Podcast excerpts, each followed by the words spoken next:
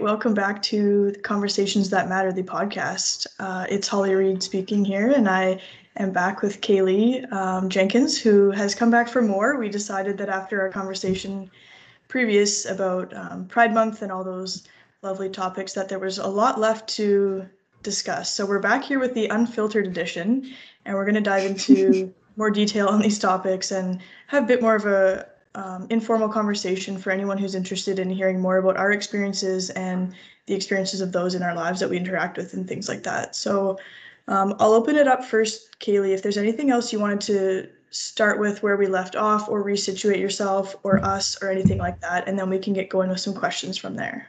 Sure. Yeah, for sure. Thanks for having me back. It's it's nice to keep chatting. Um, yeah, I guess I realized we just jumped into it last time and didn't really situate our relationship at all. So that might be a good place to start um, Holly and I went through the UBC OT program together. How many years ago now was that? How long has it been? We started in 2017. 2017. Oh my gosh, yeah, it's been it's been a hot second. So we're 2021 now, four years. Um, yeah, and I just feel that even after the program, we may be connected a little bit more um, and have gotten to know each other really well. Um, and Holly's just been, yeah, a really amazing uh, clinical support, a really amazing personal support in my life. Um, so this was just a really neat opportunity to be invited to have this sort of dialogue um, in a podcast context. Mm-hmm, totally, I agree. I think we it's interesting we connected a little bit more after the program, and um, there was like a personal evolution happening for me within the program and i'm sure I'm sure you would agree that I, I changed throughout the course of the two years and since then especially but it was interesting because in the program we didn't connect on the same levels that we do now. Yeah. And so being able to come back and have a conversation on sexuality and gender and topics that are relevant in our personal life in our professional life it's really interesting and it's something that I've been enjoying diving into more with you as we engage on social media and now on this podcast. So I'm glad that you're here and um, engaging in this conversation more because I think there's so much left that we can discuss. Oh yeah, absolutely. No, thanks so much. It's it's always good to to chat about these things, especially especially with good friends. You're always a, a safe place to talk um, about these things with. So I appreciate that a lot. Oh, awesome! I'm glad to hear it. So, um, I guess I'll start with it may be a big question. It depends what direction we take it in. But when you're navigating topics about gender and sexuality and you know trans rights and things like that in your personal or professional life, you can take it whichever direction you like. Okay. What do you find the biggest challenges are? Oh, there's so many challenges, aren't there? That's that's sad to say right off the bat. Um, I think the challenges that present themselves in my personal life and in my professional life are very different. They feel very separate. So maybe I'll start with my personal life and then move on to my professional life, if that makes sense to kind of split them apart.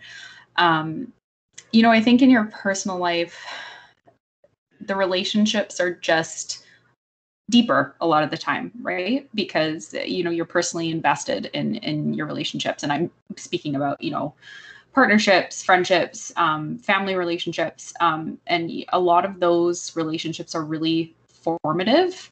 Um, I think in terms of the years when you start to really figure out your identity and who you are as a person. So, you know, for a lot of us that are members of the queer community, those relationships and that identity are very much wrapped up in each other, and it can be hard to separate them sometimes. Um, and you know I'm, I'm thinking specifically like family gatherings come to mind there's also you know th- that notion of, of just differing lifetimes differing experiences differing stories and narratives and trying to kind of meet somewhere in the middle sometimes can be difficult right um, i think i'm i'm super privileged in my per- personal life to have friends and family members you know for the most part who are really supportive of, of who i am and you know it it feels so distant um, to that experience when you do, do, come across somebody who who isn't necessarily as, as supportive. Um, and sometimes that can feel incredibly jarring. And I, I have to admit, like I still don't really know how to engage in those conversations a lot of the time um, because they just catch me so off guard um, sometimes and you know you don't really realize who may have differing opinions to you until these conversations come up and then it's like oh i'm dealing with it in the moment and you're trying to tread lightly sometimes because you know a lot, a lot of the time in your personal life are relationships that you want to preserve um, and i think a really big part of that is that you know the whole notion of calling out versus calling in, right? And you know, calling in being you know a lot of the time i want to pr- preserve my relationship with this person. And the reason that i'm i'm calling them into this conversation is because i, I want to explore this narrative more and maybe meet on a, a more common ground. So i think that that piece is really key um, in my personal life at least. Um, i don't know. Would you agree with that yeah I, I would agree with everything you just said and how would you explain the difference between calling in and calling out? Because I know this has been a bit of a hot mm. topic mm. for folks lately, and especially during Pride Month, I've seen things out mm-hmm. there and people talk about let's do more calling in, less calling out, and cancel culture and all of that. And we don't need to get into cancel culture right now because it's sure. perhaps a bit of a tangent we don't want to go on. But how would you define those two differently? Yeah. Oh, that's a really good question. I think for me, when I think about calling in, I always picture and this is ironic because I don't like sports um, and I'm not super invested in sports, but like that notion of having a huddle in sports ball, right? Like where you're inviting people in to have a conversation about how things can be bettered um, in the situation that you're in right now. And so for me, when I picture calling in or times I have been ca- called in, um, a lot of the time it's been by loved ones or or towards loved ones, and and the undertone to that is, you know, hey, maybe you have more privilege or more power than I do, or hey maybe i want to actually get into this more and to develop our relationship i need to talk about this more with you but you know here's something that's on my mind. Um, and i think that is sort of what i picture when i picture calling in um, versus calling out which to me is a bit more explicit and that notion of, of um, you know a, a lot of times in our current climate right now like publicly or even on social media um, drawing attention to how somebody's words or actions or behaviors might be perceived as oppressive by other people. Um, and i don't think uh, to me anyway when i think about the difference between the two calling out you don't necessarily need to have a, a real you know relationship with somebody before you're doing that versus like when i when i picture calling in a lot of the time it is sort of that there is that that relationship already or that you'd like to sort of form that relationship with that in mind um, mm-hmm. if that makes sense i don't know if that makes sense it does yeah i think it totally makes sense and the idea of building a connection because calling in you're inviting somebody into some knowledge that you may be able to share with them and and i think the focus being how it's productive moving forward mm-hmm. calling out i think can feel very much like an attack and there's less chance that the person may be open to learning whereas calling in yeah. welcoming welcoming them into your space if you feel safe to do that and saying hey this is what i'm hearing this is what I think. Is there a place that we can come together and maybe do learning at both ends? And it just feels like more mm-hmm. of a um yeah like i really like the idea of like a huddle like coming together like let's let's work on this together and mm-hmm. i think mm-hmm. overall the, having a similar goal like you know what let's do better together um so i just wanted your thoughts on that so thank you it's it's always interesting to hear what people have to say about it because it's it's big right now you'll totally. see all over the place people calling out left right and center and sometimes it just needs to happen i totally acknowledge mm-hmm. Yeah, a hundred percent. And I think, yeah, you touched on something really neat there with the, the word welcoming, I think too, because that, that is the undertone of, of calling in. It, it's trying to, yeah, create that, that common ground and that safe space to engage in those really important dialogues. Um, and there's absolutely a space for both, I think, and especially in allyship, there's definitely a place for both. And I think, you know, that's a really key part of um, being an ally is being open to both being open to being called out, being open to being called in, learning from both, um, and really implementing that learning through your actions. Yeah, for sure. And I think the implementation piece is huge and knowing mm-hmm. how to move it forward in in a safe and productive way again like I said and one thing that I've learned probably one of the most impactful things that I've learned from other queer and trans people is um, just the power of saying like hey I really don't know and like yes. what's what's your thoughts on this without burdening them with doing all the all the work but just yeah.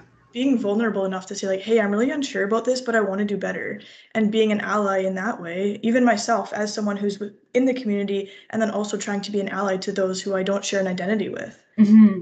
absolutely oh that's so key yeah I, I love that you brought that up that's been for sure a huge and maybe i can digress to the professional side here too. Um, I think that's been a really huge learning piece for me um, because there are times in my work where you know as a as a as a person who has a queer identity where i think like oh i can jump in here like I, we have a shared experience um maybe you know maybe we can tackle this together Um, and a lot of the times, really, the right answer is just to seek information and support and resources from people who are experts. Um, and I'm super fortunate to be connected with some really, really amazing programs and amazing humans in the work that I do who have just taught me so, so, so much. Um, and I'm very, very humbled by that and super, super grateful that there are people who are willing to share their time. Time is really valuable um, to to educate myself and to educate others. That's just so incredibly invaluable. I think as as a therapist to have those connections. Mm-hmm. Yeah, for sure. And since we're talking about professional environments, have there been areas of work where you've had to do a lot more calling in or calling out than you would have anticipated, or maybe less than anticipated? Mm. mean like sort of outside of OT practice, like in history or? Um, like within your OT work, actually. Oh, okay. So like at work, or if they're doctors or other folks who are perhaps Mm. not as um, aware of what's relevant right now. Hmm Okay, yeah, maybe I can share share an example.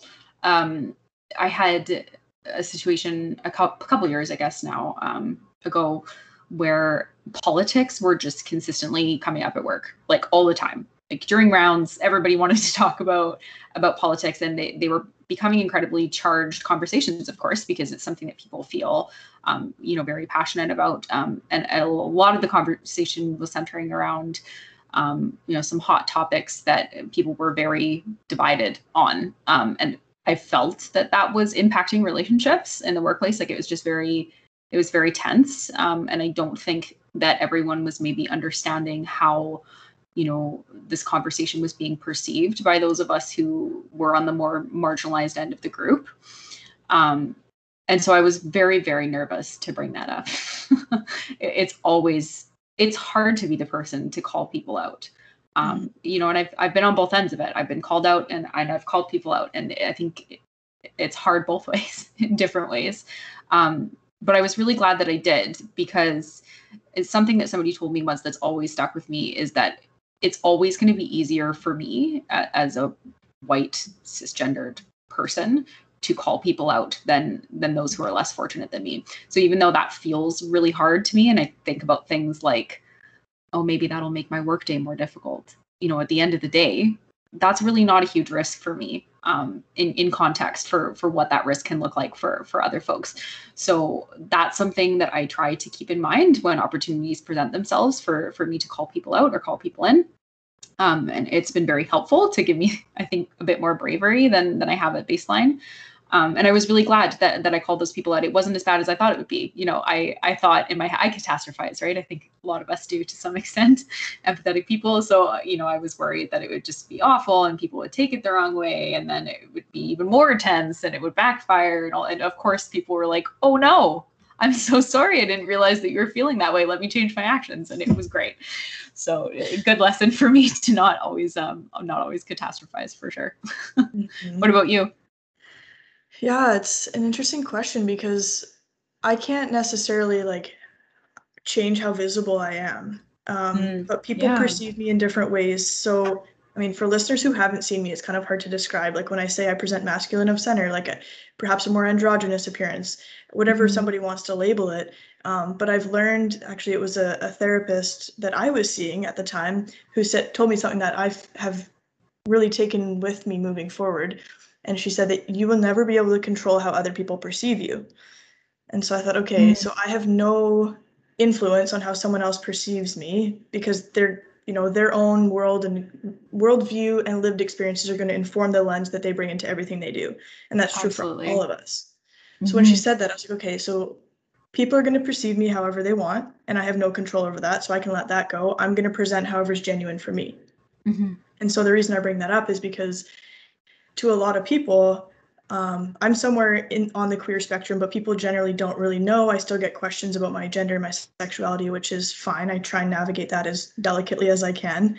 Yeah. Um, but at work, I've I've been put in situations, not in my current job. I'll make that very clear. This was in my other Mhm. jobs. As I mentioned, I've had a few. I was working in acute care at the time, and people would just straight up ask me, you know, um, I have a queer family member, and what do you think about this? But I was trying to do my o- OT work, so I would have to set a boundary and Mm. say, like, okay, well, um, you know, it, it sounds like this is something that's hard for you like i would try and just like validate their experience without diving into my own because the focus was really on something completely different um, and i wouldn't call them out but i would i would try to gently call them in and say you know um, i really have to focus on what i'm doing with your family member or whoever the client was sure. but i hear this exper- ex- experience is important for you um, and then with my colleagues it would be different in that i would sometimes have to do a bit more like education. So like, oh, we really shouldn't be using that language. Here's what we can use instead. Mm-hmm. So there's mm-hmm. definitely been instances where I have to do a bit of calling in or calling out. But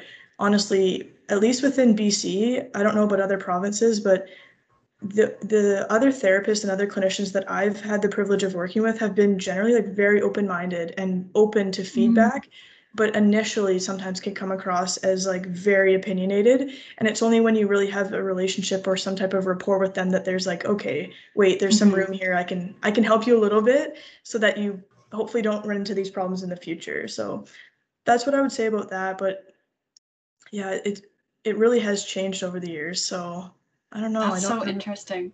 Yeah. So interesting. Thank you for sharing that. It's it's so great to talk to you about this because i feel like in a lot of ways our experiences are very they're very polar and they're almost complementary to talk about because you know for me i don't typically like I don't present in a way where people automatically perceive me to be a part of this community, right? Um, you know, especially being in sort of a, a relationship that presents as as cis heterosexual in, in, my partnership in life. So a lot of the times when they do try to engage in conversations about queerness at work or you know to lead groups during Pride Month that are queer centric, there's that question of like, okay, well you don't belong here in this conversation, right? And then oh, yeah. then I'm having to you know, all of a sudden divulge information that I may not have otherwise in order to like I don't know, develop some street cred, I guess. You know, yeah, so I'm I'm sure. having to, I'm having to share things that I that I otherwise wouldn't have if I hadn't have been called out by people just because of the, the way that I present. So it, it's so interesting to hear about how how polar those experiences are. I think they're really difficult in different ways. Um, it, it, it just be, speaks to the fact that you know each of us that is a member of the queer community and i'm just using queer as an umbrella term for for this entire community but it, our experiences are all so incredibly different. They're so different and it, it, it's so tempting to be prescriptive and to assume that you understand somebody else's narrative just because of your own or because of similarities between yours and theirs but at the end of the day it's it's just so incredibly different. Yeah that's such a good point because we there will be some shared experiences with like things that are uncomfortable, things we battles we have to fight and, and things like that. But then our, our lived experience of walking into a room and like I'm assumed to be queer and you're assumed to be not. And like mm-hmm. like you said, calling it street cred, like like, hold on, like, it's okay. I'm I'm queer, but you don't need to know my exact identity for this to be valuable information. And yet for me, I'm like, okay, like I don't really want to tell you everything, but like yeah. they, they, trust my input if it's about queer things without even knowing my experience. So we do come mm-hmm. from this at very different angles. And I would think, and correct me if I'm wrong, so please speak to this after yeah, I course. say it. But for you, does it feel invalidating when people assume that you are cis, straight, and not a member of the community? Yeah, I think so. I, one of my friends recently described it as, um, and, and very adeptly so, as as like imposter syndrome. That mm-hmm. sense of like I don't feel that I belong without having to explain an entire narrative or who I am as a person and, and why um, I'm a valid member of, of the community. And I think that that is is very common for a lot of people in in our community. Like it's not just my experience um, for sure, but um, yeah, like that no- notion of of imposter syndrome creeping up in so many different parts of my life. it's it's hard to navigate for sure. And it, yeah, it does it does feel feel invalidating for sure. Yeah. Mm-hmm. Yeah. Are there things that people do that validate it more so? Like so for people who don't know you or know your queerness, is is there certain things that feel like okay, I feel more seen even just in the space without directly acknowledging it? Just for I'm just trying to get a better understanding. Mm. I think it's more of a feeling. I hate to say that because it's not, you know, providing any any sort of concrete advice, but I think um, you know, a lot of us who are a part of this community, we we, we just sense and we know when somebody is a, a safe place for us and when somebody's not. Um, and you know, whether that's because of, of past experiences or past trauma, you know, maybe. Um, but I think, you know, cultivating relationships with people who validate that when you need it to be validated and just kind of accept it when it doesn't need to be explicitly validated. Like that's equally important right? Just people who can sit with you and just be and accept all all of you right? Regardless of whether or not like it's you like gardening you like cooking you're a parent you're queer whatever. Like all of all of those important parts of you. And i think you can validate those things directly and indirectly um, just through how you make people feel when they're with you mm-hmm. that makes no, sense. that makes sense for sure. And a lot of life is just that feeling that that vibe that people give you when you walk into a room. Mm-hmm. and maybe it's part of being an ot or maybe it's the reason that some of us go into ot it's just this like way of being the way that we exist in the world and that human connection you can yeah you can sense it right away um, without yeah. making assumptions. It's like you walk into the space and like oh okay this feels like a safe space. I'm going to connect here. Yeah absolutely can i ask a kind of personal question just to circle back to something you said earlier? And feel free to say if you don't want to answer it but you mentioned that you changed a lot through throughout our program and you feel that you kind of had you know this kind of metamorphosis throughout our program. Do you think that there was anything explicit that caused that? Or do you feel that you were just coming into your own more? Like what do you think influenced that when we were in school?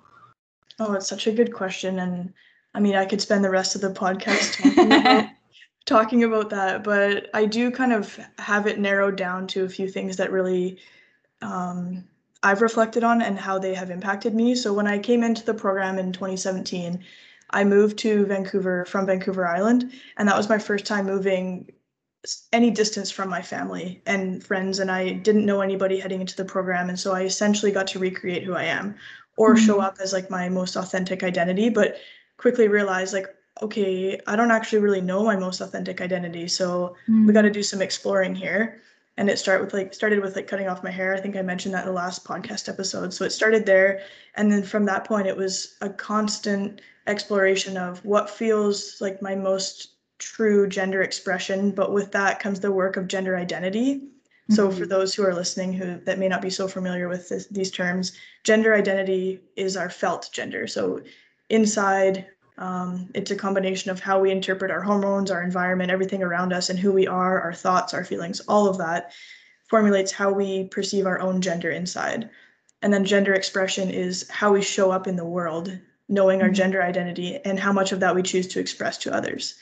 And so for me, there was a huge disconnect there. My felt mm-hmm. gender was very different than how I was showing up every, every day and then that causes what's called gender dysphoria. So having gender dysphoria can vary for people. Some people experience it, some people don't.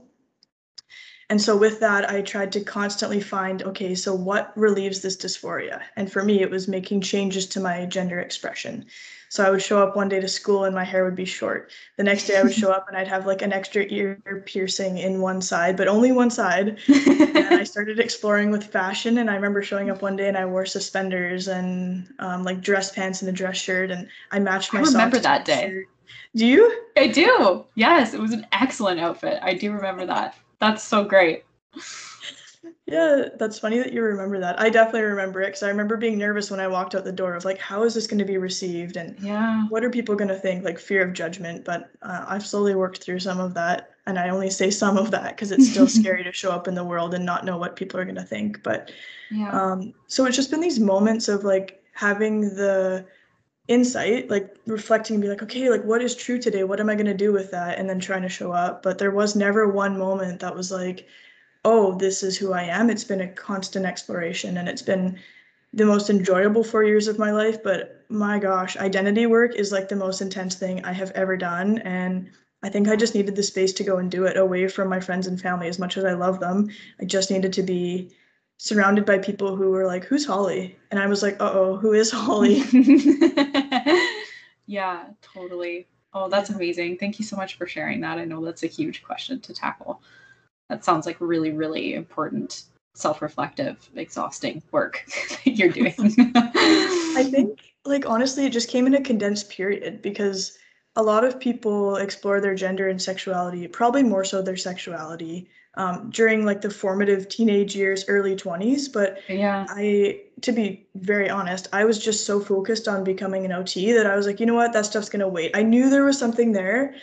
Like it was kind of like below the surface and i was like oh, i just don't have the energy right now to like figure myself out. I'm going to focus on all my career goals and personal life can wait a bit and then once I started OT school and I like met you and a few others who I won't name directly, um, I was like, uh oh, I can feel this is like causing a bit of a change in me. So the people in mm-hmm. your life play a huge role. And I guess to kind of summarize so we can move on is like surrounding yourself with people who just kind of understand a little bit or a lot about that experience. So I didn't know queerness until I showed up to OT school and my gosh there's a lot of queerness in the world. And i was like this is amazing. And it just allowed me to yeah to, to change how i want to be seen.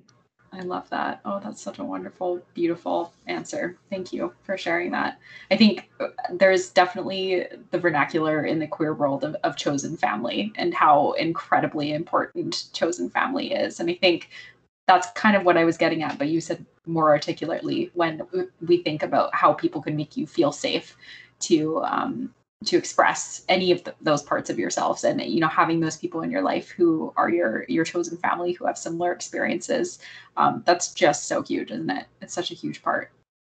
Mm-hmm, definitely. And i'm fortunate that i'm still close with my uh, blood family. I don't know chosen family like the opposite. Like my the family i was born into luckily i i'm still embraced and supported there and everything but having chosen family and, and friends is just so wonderful um, and so mm-hmm. I'm wondering if you have any thoughts for your own version of this, where you came into who you are and when that felt very real for you, if you're willing to share. Yeah, well, it's a huge question. I think I'm still very much in the middle of it, in the beginning of it, in the middle of it, somewhere, somewhere in the first few chapters, I guess, of the book. Similarly to you, I feel like um, maybe we have a bit of a similar narrative in that I've known that I wanted to be an OT from the time I was very, very young, like to the point where the OT that I shadowed when I was 12 was the OT that I shadowed on OT Shadow Day. And he remembered me because I was such a nerd for OT. Okay, so wow. that is like the coolest OT moment. it was, and I didn't know it was going to be him either. So that was actually an aha moment for sure.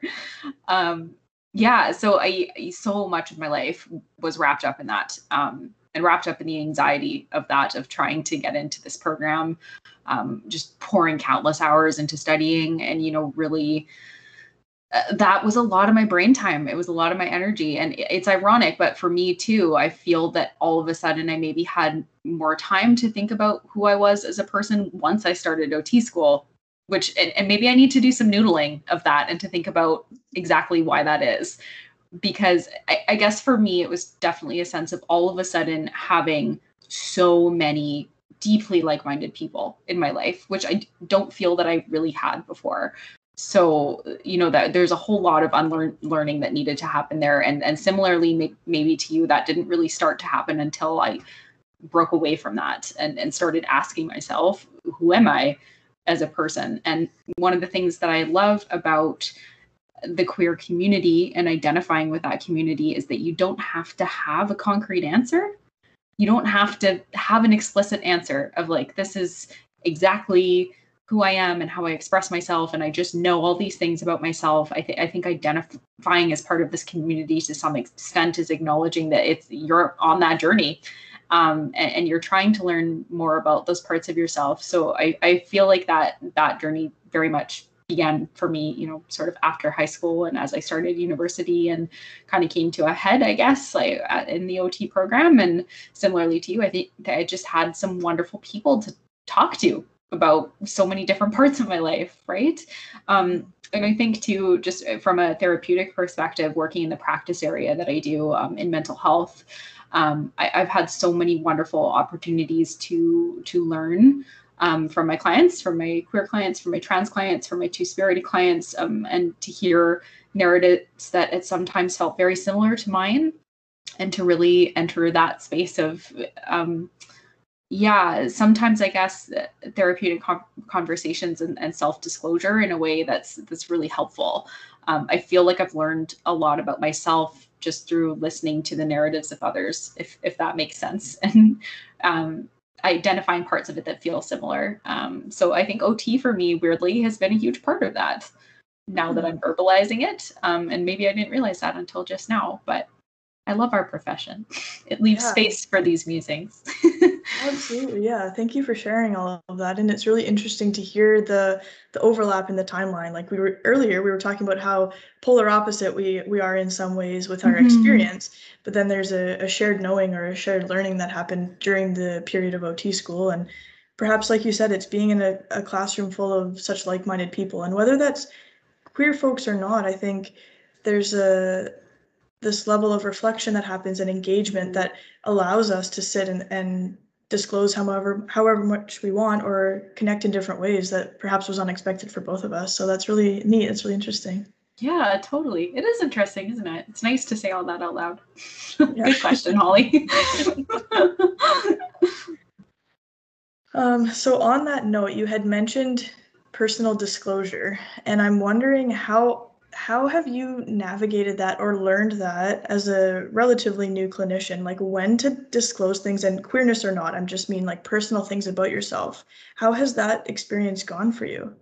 That's such a huge question. I know i'm saying that a lot. It is a huge question. It's a difficult question to answer. Um, you know i think for the most part most of us that are called to helping professions and to therapeutic professions feel a sense of a deep sense of empathy for for our clients. And along with that you know comes the capability to find similarities between your stories between your narratives between your feelings. And so for me when i when i'm getting to know a client and building rapport with them it, it, it's natural for me to build those connections right in my head whether or not i say them out loud. Um, so for me, you know, and again, I'll come back to the fact that I work in tertiary mental health. So I most of my clients are are staying in our program for sort of a six to nine month stay. So I really have opportunities to build it like a deep sense of rapport that I never got in acute care. So for me, like when I was working in acute care, it, it didn't make sense really to disclose any parts of myself, right? Because I was working in orthopedics. So it was sort of like do all the discharge things, get in, get out, do the map forms and you're done for the day kind of thing, right? Whereas it's much more fluid and a lot of more gray areas, I think, in mental health, and there there is space um, for self disclosure. So I'll use an exa- example of a, a, group that I sometimes run at at, um, at work. So the overarching theme of the group is life skills, right? So originally, when I started this group, I was thinking about things like budgeting and um, you know buying a home things like that, right? Like very sort of like concrete independent living skills. Um, and then it became very apparent that that just wasn't relevant and, and it wasn't what people wanted to talk about and what they wanted to work on. So I went from having sort of three to four people in the group to saying, okay, you know what, this isn't working. I just want to hear about what other people want to talk about. Um, let's try that. And then all of a sudden we had sort of like 15 people in the group. And some things that came up as things that people really wanted to talk about, engage in dialogues about, were things that did feel relevant to me, um, like like queerness. Um, and it, I think there became a space in that group, a safe space in that group to have a bit more of a reciprocal conversation. Um, and that that to me was like a huge a huge learning experience because up until then I felt very much like there wasn't just really a lot of a place for self disclosure at all. But in engaging in those conversations that my clients had personally identified were meaningful to them and things that they really wanted to prioritize, um, it became more important to to do that. So that that was a huge learning experience for me for sure um, um, running that group and and um, yeah again i'm just i'm super lucky to work in a practice area where i get to know people over over a longer period of time and, and those conversations come up a bit more organically hmm Yeah, I, I was just reflecting on what you said about working with people for six to nine months. Was that the time period that you said? Usually it's about that, yeah. Yeah. I mean, that's like starting a friendship, or there's a period of time where and I think you said in your head you're even like, okay, how is this person kind of fitting in with my life? And I, of course, it would be in like a professional context, mm-hmm. but it, you're really engaging in a professional relationship with this person in a therapeutic way, and there's therapeutic use of self. So when Absolutely. you reflected on this session or this group that you're running that wasn't necessarily working that well, and then when you said, okay, let's have a dialogue or let's start a discourse, all of a sudden 15 people showed up. Like that tells you that people want to engage in a different way. So I think that was probably a really valuable experience for them, and then for you to be able to connect to some of their stories and their narratives and they're in there for perhaps mental health reasons like that's that shows that we all have a human experience whether it's um, queerness or not. So thank you for sharing that. It's making me, yeah, it's making me think about it more deeply. And I started off my own practice in mental health uh, for the first six or seven months. And I can definitely echo what you said about having deeper relationships with people because some of my clients, it was typically return to work for people who had a mental health diagnosis. And so mm-hmm. it's not like, hey, let's go back to work tomorrow. There's a lot of planning that happens. Mm-hmm. So I would meet with them weekly and we'd set a plan, we'd set a goal, and, you know, I'll see you next week and let's chat about how it goes. And mm-hmm. in a mm-hmm. one hour session, sometimes 45 minutes of it would be just like you know wiping tears away and saying like you know what what's going on and you connect with people in a in a totally different way than my other jobs in in acute care where it's 15 minutes your hip looks great your mobility is good off you go mm-hmm. um, so yeah i just wanted to echo what you said because i experienced similar thing in mental health for sure mm-hmm.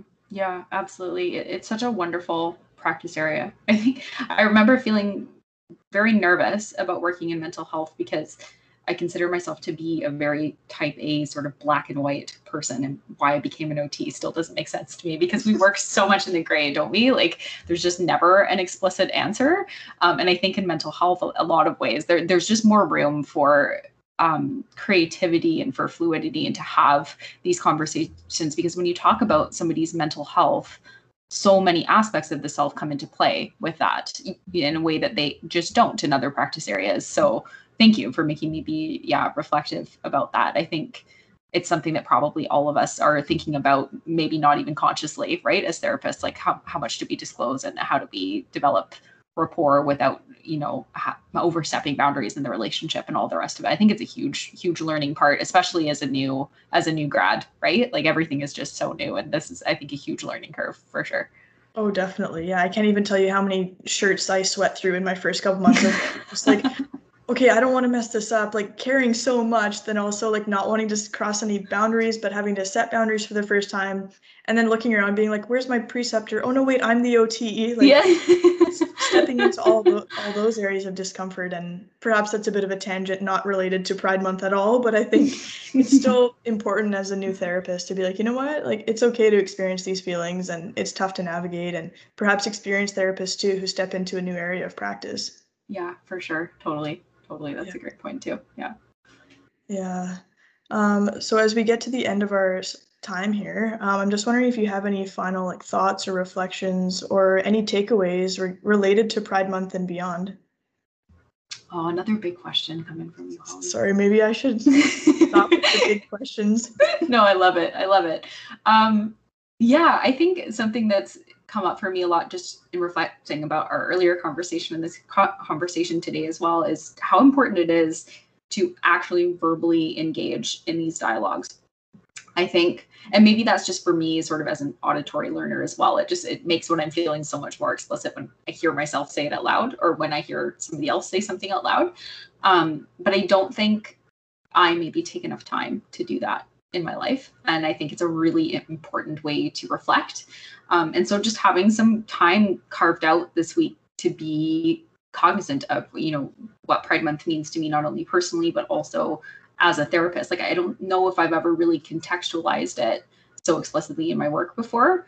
Um, and I'm realizing how important that is. Um, so I think that moving forward, um, I'm going to try and do that more. I'm, I'm going to try and have these conversations more and to explicitly set aside time for them because it's it's been a huge um, learning experience for me. Just talking with you today about our shared experiences, about our different experiences, how they impact our personal and professional lives. It's it's just been very eye opening, and yeah, I'm super grateful for the opportunity. So thank you so much for having me.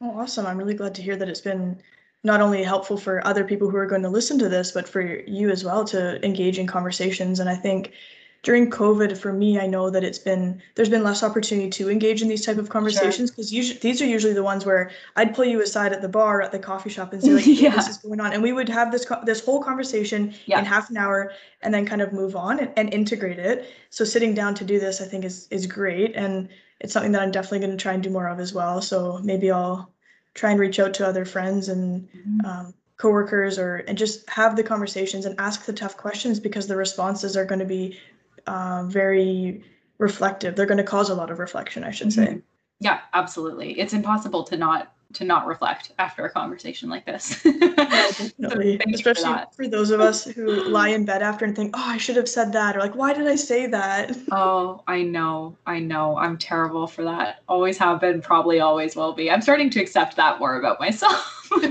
There's going to be 2 a.m. Kaylee that's like, oh no, I didn't get water for that client. I promised them I would. That's always going to be a part of me for sure. I love it. I can totally relate. Um, well, thank you so much for coming back onto the podcast for a second episode. Yeah, of course. The unfiltered version. It was awesome talking with you. Yeah, it was so great talking with you too, Holly. Anytime. Hopefully, hopefully at a bar or coffee shop next time. hopefully, I'll be moving over pretty pretty soon, so we'll have to get together and. Oh, perfect. Um, yeah, with our other queer community fr- members and engage in more conversations. Oh, I love that. That sounds so fun. Perfect. All right. Well, thank you again. Yeah, no worries. Thank you so much, Holly.